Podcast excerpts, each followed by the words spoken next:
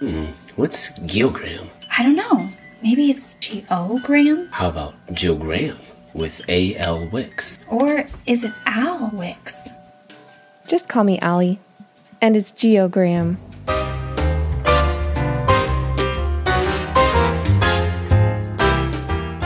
Welcome to Geogram, the podcast that combines the geography and grammar of the English language. I'm your host, fantasy and young adult author A.L. Wicks. On this podcast, we're filling in the map of the English language with a treasure trove of grammar rules and fascinating facts. You can always find the show notes and transcripts at ploppletop.com slash geogram. I think pretty much everybody is heading back to school at this point, and I hope you're all enjoying being back in the classroom. Today, we'll take a look at the four sentence structures and the four sentence types found in the English language. Then we have a bit about sayings and sound bites and why they're so important and prevalent in the way we communicate every day and how they help us when life is confusing or difficult. I have a news section again, and I'd like to know what you think of subscription models for ebooks and audiobooks, and also how and why not to be a book pirate. All of that coming up.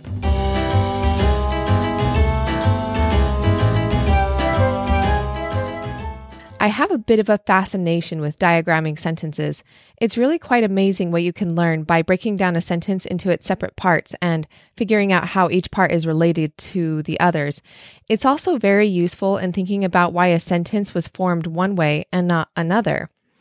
But before we get into sentence structure, the syntax, let's start with the four most basic types of sentences minor sentences, simple sentences, compound sentences, and complex sentences. A minor sentence is an incomplete sentence, one that usually does not contain a subject or a verb, and sometimes neither. It's more like a sentence fragment, but in the way that we speak or write it, it carries a full expression.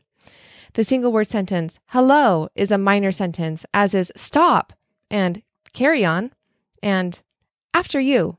The next type of sentence is a simple sentence. These are sentences that contain only one clause with a single subject and predicate which is the verb, whether it's a single verb or a verb phrase. This includes sentences such as Jennifer ran, as well as Jennifer ran the rest of the way home. Another set of examples is Milton always sings and Milton always sings his favorite song in the shower. Simple sentences can contain more than one verb, noun, adjective, adverb, etc., but they do not contain more than one clause.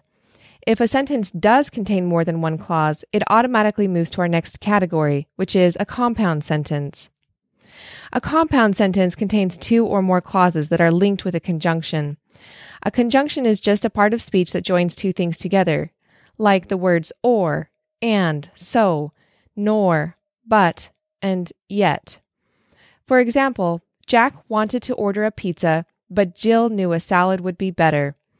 This is a compound sentence because the clauses Jack wanted to order a pizza and Jill knew a salad would be better could each be a sentence by themselves and they're connected by the conjunction but in the middle. However, the sentence when Jack ordered the pizza, Jill decided to try a piece belongs to our fourth category. It is a complex sentence because it contains one independent clause, Jill decided to try a piece, which could stand on its own as a sentence, and it also contains a subordinate clause. When Jack ordered a pizza, which supports the main clause but doesn't make a complete sentence on its own. So, just to reiterate, the four main types of sentence structures are minor, simple, compound, and complex. But before we move on, I want to just mention one last type of sentence an incomplete sentence. This is different from a minor sentence because even though a minor sentence is more like a sentence fragment, it feels complete or finished. In contrast, an incomplete sentence doesn't finish a complete thought and leaves us wondering either who, what, where, when, or why, depending on the context of the sentence. For example, because they left so late is not a complete sentence, even though it contains a noun, they, and a verb, left, but the thought is incomplete we can see that it is a subordinate clause half of a complex sentence if we finish it by adding an independent clause. Because they left so late, they missed most of the fireworks show. But why is this an incomplete sentence when carry on is not? The best way to explain this is that a gesture or implied gesture fills the word gap. For example, someone might nod at you and say, carry on. The nod might imply, I give you permission to carry on, or everything is taken care of, so carry on. Someone might gesture with a sweep of an arm and say, after you. The arm gesture fills the word gap of, I'll go after you. It reminds me of the Dr. Dolittle movie with Rex Harrison from 1967 when he learns from his parrot that all animal languages are made up of grunts and snorts and squeaks and squawks, plus gestures. In the case of good morning, it's an animal sound plus the shake of a leg. In any case, gestures are a major part of human communication, and it stands to reason that some of them have become so ingrained amongst our use of English words that they've become standard English speaking usage in themselves. Now that we understand the four types of sentences based on sentence structure, let's see how different sentences are classified depending on what is said and the way it is said. The four types are simple or declarative sentences, commands or imperative sentences, questions or interrogative sentences, and exclamatory sentences. First, we have simple or declarative sentences. These are likely to be the most common sentence you speak or hear on a daily basis. They're the type of sentence where something is stated. For example, we need to leave in the next five minutes or we'll be late. Or, the spatula is in the top drawer to the left of the stove. Or, the last time I fed the cat was yesterday. The second type of sentence is a command, otherwise known as an imperative sentence. For example, tell Sophie she needs to feed the chickens tomorrow morning before she goes to school. Or, from instructions on the back of a noodle packet, Bring the water to a boil, then add noodles and cook until al dente. Third, we have questions or interrogative sentences, such as Did Sophie feed the chickens yesterday? Or Where should we go for our summer trip? The last type of sentence is an exclamatory sentence and often ends with an exclamation mark, such as I can hardly wait to show my mom, or They'll be here in two minutes. Next time, we'll discuss structural sentence errors, including run on sentences, comma splicing, sentence fragments that don't work as minor sentences, and disagreement between the verb and subject. By then, hopefully, some of you will be keen to try your hand at a bit of sentence diagramming. Once you get the hang of it, you just might find yourself diagramming in the margins of your notebook as much as you doodle.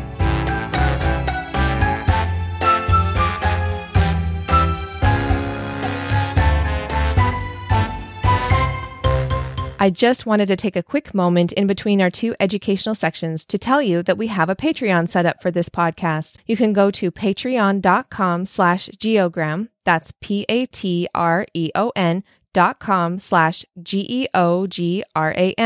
Even if you only pledge a dollar a month, that will help us make sure we get this podcast really rolling and as high quality as possible. As a homeschooling teacher mom, I'm hoping there will be lots of parents who find this to be educational value for their kids and themselves. I hope that even my small news briefs of the book world will be interesting and informative to kids. It's never too early to help your little entrepreneur learn a bit of business lingo. Another way you can help us get a good start is to leave a five star rating on your podcast app. And thank you. Every country, area, town, territory, and family will have their own favorite quotes that they use. We might call them mottos, sound bites, sayings, verses, slogans, proverbs, mantras, snippets, pledges, one liners, or truisms, and each phrase fits better into one category or another. For example, Actions speak louder than words is so often repeated that it's really more of a saying. Most of us wouldn't even think it came from an actual nameable individual because it's so ubiquitous. And the quote, no one can make you feel inferior without your consent, is considered a quote because we know it was said by Eleanor Roosevelt, a former First Lady of the United States.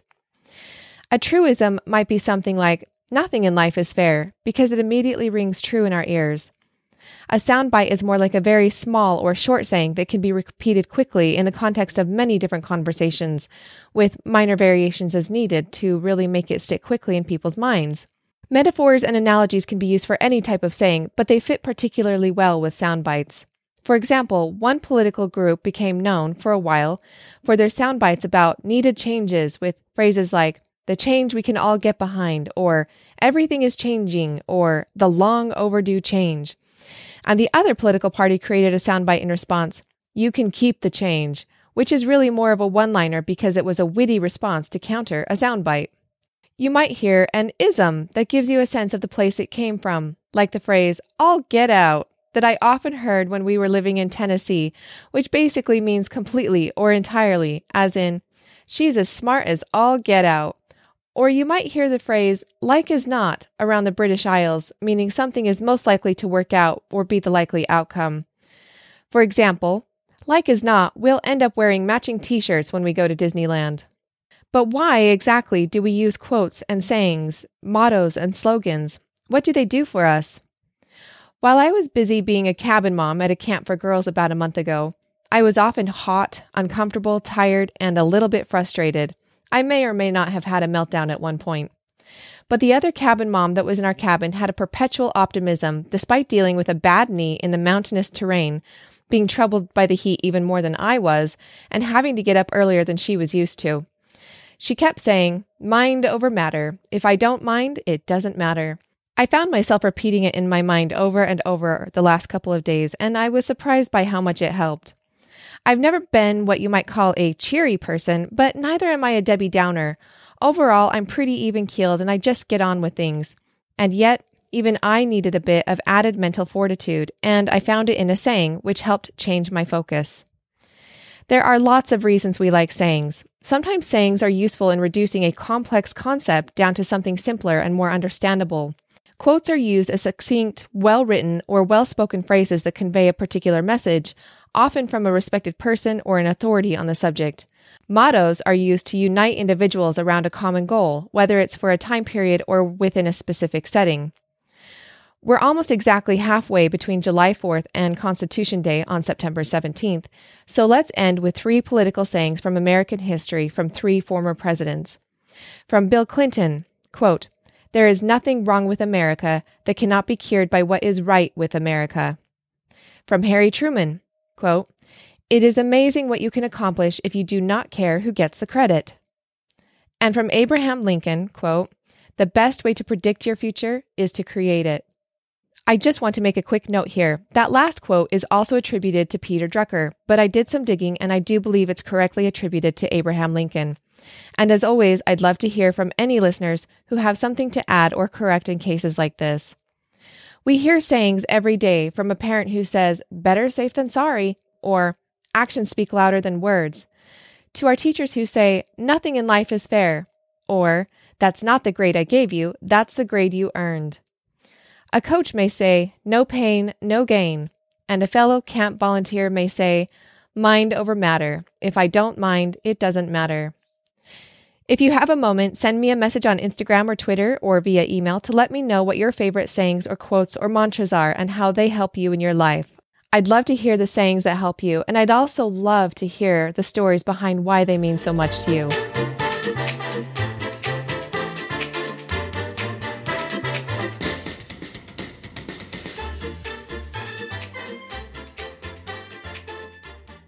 Now for some news. Subscription models have been the talk of the creator industries for a long time, first with music streaming services and movies on demand, and now for ebooks and audiobooks. I have paid easily hundreds of dollars for audiobooks through Audible and other sites, and hundreds or thousands of dollars for hard copy books and textbooks. And I continue to do so even after I discovered audiobooks on Hoopla, which I had access to through my library until we moved, and Scribd, which I use now, mostly for audiobooks. I have not yet tried Audible Plus, but I'm sure I will someday. The thing is, even though I'm an author and I definitely want to make sure authors are paid fairly, as a reader myself, I love the subscription model. But that doesn't mean that readers using subscription models and authors getting paid has to be mutually exclusive. Just like with KDP Select, subscription services pay authors royalties based on how much their book is read or listened to. But I don't think royalties is the only thing authors should be focusing on. I think of various things I've picked up over the years, from the music band that chose to give its music away for free in order to undermine its own digital piracy problem, and instead they made money on concert tickets and swag, to the shifts in the entertainment industry as a whole. Because the book industry is not just a book industry, it's really part of the entertainment industry, and I think we need to start thinking of it in that way. That's the reason why I think subscription models are and will work for authors. People can either spend time listening to music or they can listen to an audiobook or podcast. I used to listen to a lot more music 10 years ago, but now I almost never do. There are a lot of people like me who have switched to entertainment consumption, and anything that turns people into readers, even if they're audio readers, is a win for the publishing industry. I don't have all the answers, not by any means, but even though I'm an author and I'm on that side of the aisle, I can see that more and more people are consuming word entertainment versus music or stream or, or screen entertainment. And that is going to build a reading habit in them that, that will only benefit the book industry. There are still some kinks that need to be ironed out, but I believe that they will. I also think that any publisher or author who is trying to grasp grasp tightly to the old way of doing things isn't going to be watching for the best way to do the new things because the new way is coming, whether we like it or not. As a reader and audio consumer myself, I can see it, and I know that I need to find ways to make it work for me. I want to end this section with a quote from Jane Friedman's Hot Sheet newsletter. Quote, a former CEO of Holtzbrinck, George Pfuhl, is a believer in subscription models. He said consumers prefer such models and that the consumer always wins in the long run. End quote. Which should seem obvious, but isn't always. If the consumer doesn't quote unquote win, that means they're not getting what they'd like. And if they don't get what they like, they probably won't pay for it. My opinion is probably going to be unpopular with a lot of authors, but especially now that Pearson has added a subscription model to their lucrative textbook industry, I believe that subscription models for ebooks and audiobooks are here to stay.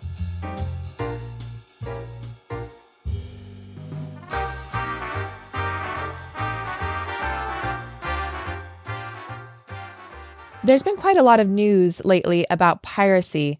Any book that has gained any sort of desirable reading factor is going to be pirated. That's how it's been ever since words were inked onto a page. It's much easier to do nowadays, and there are easy ish ways to be alerted about the worst offenders. But if someone really, really wants your book and they really, really don't want to pay for it, they'll find a way to get your book without paying for it. On the other hand, if someone really wants your book and kind of doesn't want to pay for it, they'll go for a cheaper option like a subscription model or an ebook.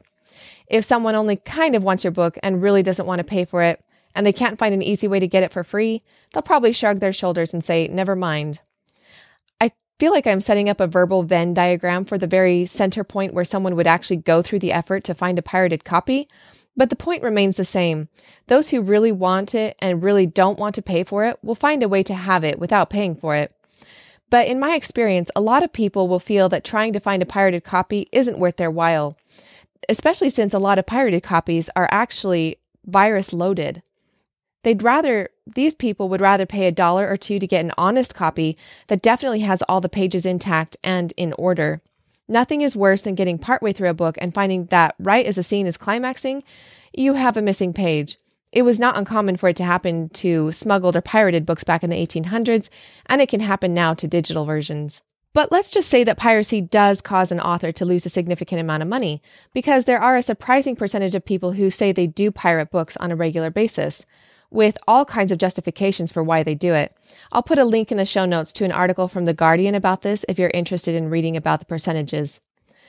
First, you should take precautions to prevent it from becoming a bigger problem by copyrighting the book in your country so that if you do have to issue a takedown notice, you have some oomph behind it. Second, if you're so worried about someone pirating your book, make sure you are paying for all the music and other digital products that you access. Because if you're not, well, karma, right? How can you be mad at other people pirating your ebook if you're doing the same thing to other creators or developers? Third, educate yourself and figure out a certain protocol of when to fight back, how to do it, and then when to let things go. Kindlepreneur has a great article about this, which I'll link in the show notes, that will help you understand the pros and cons of different methods. It's just part of doing business in the book business, protecting your intellectual property or IP, and you should make sure that you or your publisher is on top of that. Honestly, it's it's a bit of a game of whack-a-mole and you should do what you can, but after that, you'll have to let the issue go. On the other hand, if you really, really don't want your book to be pirated, you could always refuse to put it into ebook or audiobook format and just sell it in print only.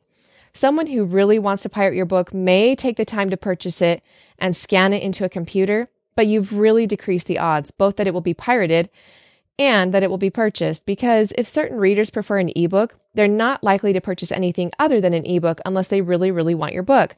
So it becomes a trade off, and you have to decide which side you want to lean towards.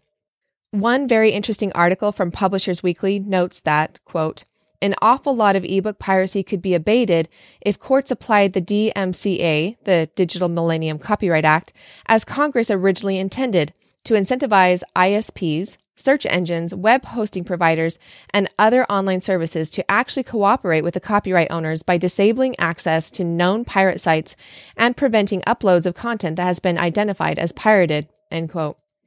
So if this issue is really a big one for you, maybe it's time to get involved politically and try to create a change that hits more at the root of the problem. As always, it comes down to how much time and potentially money you're willing to invest in protecting your work. Something I'm loving right now.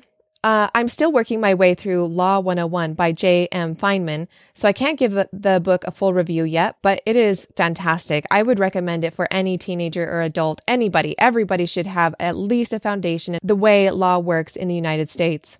Instead of a book, though, I wanted to mention something else I'm loving right now. If you've read the first book in my Gellin Parker fantasy series, you'll know that I mention plants a lot. That's because I love gardens and plants. I think they're fascinating and amazing and so interesting. There's always more to learn. I've got an episode coming up in a few weeks on plant names and the genus and species naming system we still use that was created by Carl Linnaeus. And the plant thing that I'm loving today, I have a south facing bay window in our new little house that we moved into about three months ago, and it's made it easy to actually have a small indoor garden. The one plant I'm particularly enjoying right now is called a panda plant. It's not black and white, but it is fuzzy, so I guess that was enough for people to think it merited being named after the adorable panda bear. Coming up next time. If sentence fragments are grammatically incorrect and often incoherent, does this mean that you should never use sentence fragments in your writing? And if a book contains a sentence fragment, does that mean it's a poorly written book? The answer to both those questions is not necessarily. Until next time, finish a book, leave a review, and pick up another one. You can find me on social media as AL Wicks or the AL Wicks, or you can reach me at alwicks at protonmail.com. If you'd like, you can also write to my publisher, Ploppletop Publishing, at contact us at ploppletop.com, and thanks to them for their support. Please take a moment to give this podcast a five star rating and subscribe so you won't miss a single episode. Our theme song is Time for Supper by Golden Age Radio. All other music and sounds are from Epidemic Sound. If you're unable to find this podcast on any podcast app, please drop us a line and let us know so we can make sure it's as widely available as possible. Transcripts and show notes, including links to all news stories and research I reference, are available at ploppletop.com slash geogram. And thanks for listening.